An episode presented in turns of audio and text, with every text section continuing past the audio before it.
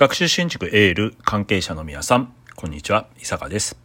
本日は今年34回目の音声コンテンツお届けをしたいと思います。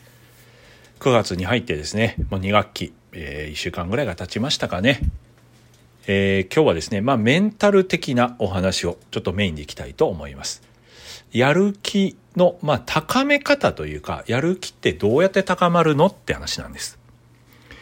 えーそもそもやる気、気持ちっていうのは、心拍数と連動してるんですね。心拍数、心臓ドキドキ、ね、落ち着いてる時は心臓がゆっくり、運動とかしたとこうドクドクドクドク速くなるじゃないですか。この心拍数と言います。心拍数。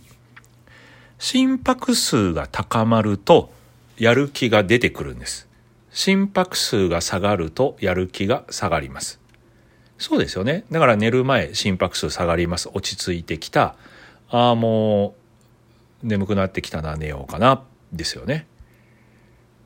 これって、まあ、あのー動物なんでね、人間って。基本その、興奮すると心拍数が上がるんですよ。そうじゃないですか。何かとこう敵対してる。あるいはこう狩りをするって時って心拍数がバーッと上がる。今から走らなあかん。ね、体の力全部発揮しなあかん。と思うと心拍数が高まる。だから気持ちが高まる。落ち着いた時、心拍数が下がる。気持ちも下がる。落ち着く。という感じなんです。これ実はすごく大事で、あの多くの人がね、やる気があるからやりますとか、やる気がないからやりませんって言うんですけど、違うんですよね。やっているうちにやる気が出てくるんです。だからまずは行動しなくちゃダメなんですよ。あのやる気が出たらね、やりますとか、そのうちやる気出るかもとか言うんですけど、あの、出ないです。残念ながら。何もしなかったら絶対出ないんですよ。だって心拍数上がらないから。だから、んいやいやだろうが、あのーやる気がなかろうが何でもいいんで、まずやるんですよ。勉強だろうが、スポーツだろうが何でも仕事でも。で、やっているうちに気持ちが高まってくるんです。これめちゃくちゃ大事な視点で、あのーやる気があって動く人ってまあ世の中そんないないと思うんですよね。大事ですよ。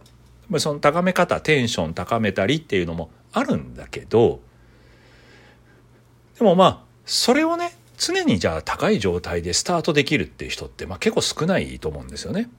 じゃあやらないのか違うんですよ。それでもやらなくちゃいけない。じゃあどうするか。やっているうちにやる気が出てくるんですよ。そうですよね。仕事だって、ああ、めんどくさいなと思ってやってるけど、まあ行ってやってるうちになんとなくやれるようになるじゃないですか。なんか体調、なんかいまいち体重いなと思っても、クラブ行って、ウォーミングアップして体動かしていくうちに、まあまあ、なんとなくできるようになるか。まあそんな感じですよ。物事ってそうです。動くからやる気が出てくるんですよ。あの、よく言います、エールでも。勉強ね、やる気が出なかったら、あの、ダッシュとかした方がいいと。本当そうなんですよ。腕立て伏せとか腹筋とかバーッと体動かすとね、やる気出てくるんです。ぼーっとしてるからやる気出ないんですよ。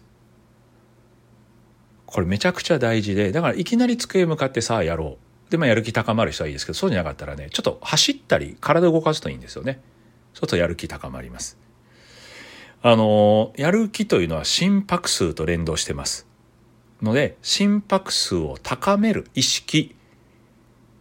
もうちょっと言うと、音楽とかもいいんですよ。音楽、ハイテンポ、速いテンポで気持ち高まる。ね。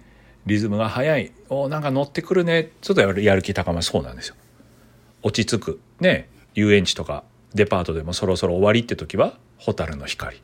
ああ、気持ち落ち着くからそろそろ帰ろうかなってなるわけですよ。そうですよね。プロレスラー、リング入場する時気持ち高まる音楽、そりゃそうですよ。その時に落ち着いた音楽だったら、試合できないですよね。ボクサーだってそう。ってことはどう気持ちを高めるかっていうのは心拍数を高めるっていうところにヒントがあるんだってことを知っておいてください。動くからやる気が出るんです。やる気があるから動くんじゃないんですよ。これをぜひね、覚えておいてもらうといいかなと思います。本日34回目音声コンテンツ、ここまでしましょう。ありがとうございました。